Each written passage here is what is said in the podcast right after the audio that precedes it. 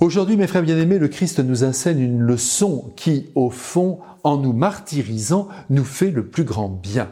Car tous, qui que nous soyons, sauf exception bien sûr, nous tenons à notre argent et notre tendance naturelle est d'essayer d'en avoir toujours davantage. N'est-ce pas que je vous dis la vérité? Et quand nos comptes sont bien garnis, eh bien, nous croyons disposer d'une plus grande liberté. Et d'une certaine façon, c'est bien vrai. Car sans argent, on ne fait pas grand-chose. Du moins, il est difficile d'acheter, de voyager, et l'obligation de compter pour arriver à la fin du mois est abominable. Qui ne compte pas est bien heureux. Et je crois pouvoir affirmer, les yeux dans les yeux du Christ, que Dieu notre Père voudrait que qu'aucun homme ne manquât d'argent, que tous nous en disposions, et même à volonté. Mais Regardons maintenant de plus près l'Évangile, une fois que nous nous sommes déjà dit ces grands principes. L'Esprit Saint aujourd'hui nous parle au cœur et met sous nos yeux un homme profondément peiné par l'attitude de son frère qui vient de lui dérober sa part d'héritage. C'est bien que cet homme demande au Christ d'intervenir. Nous sommes là en présence d'une véritable injustice et l'on peut s'étonner que le Christ n'en soit pas ému et ne cherche pas à intervenir pour rétablir l'équité entre les deux frères. Mais Jésus, faut-il le rappeler, n'est pas un juge. Il le dit d'ailleurs lui-même, qui m'a établi juge de vos partages? Et la réponse, c'est personne. Les affaires de ce monde ne sont pas le souci majeur du Christ, même s'il y a une injustice qui est flagrante. Et en notre temps procédurier, il est bon que nous entendions cette leçon.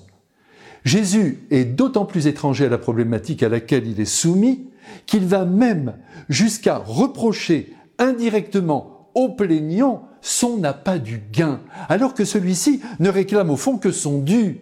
C'est tout de même incroyable et à peine recevable. Eh bien, Jésus décèle chez cet homme un attachement excessif à l'argent. Et pourtant, je le redis, celui-ci a été lésé. L'attitude de Jésus ne doit pas ici nous scandaliser, car la suite de l'histoire nous explique où il veut en venir. Au fond, il veut nous protéger contre nous-mêmes, nous dégager d'un piège que l'argent place sous nos pieds alors que nous marchons en direction du ciel.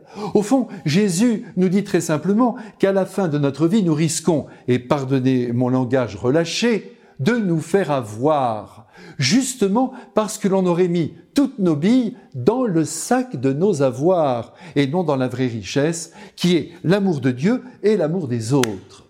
Attention, il n'est pas interdit d'être riche, à condition que ce soit en vue d'un vrai partage. Et nos calendriers, croyez-moi, sont remplis de saints et de saintes qui n'ont manqué de rien, mais qui n'ont fait manquer de rien aussi ceux qui les entouraient. En cherchant à accumuler de l'argent, nous luttons, nous le savons bien, contre la peur du manque, et nous témoignons par là d'un manque de confiance à l'égard de notre Père, qui, de sa providence, pourtant, nous soutient et nous soutiendra. Et si c'est le vice de la possession qui possède certains d'entre nous, jusqu'à leur faire prendre des risques pour parvenir à leur fin, Jésus fait bien d'être sévère avec eux, car par là, encore une fois, il les protège des effets collatéraux de leur avidité. Et puis, il est bien vrai que la mort nous dépossédera totalement de ce que nous aurons et qu'il est donc ridicule et même affligeant de n'avoir pas profité et fait profiter les autres de notre argent, de nos biens.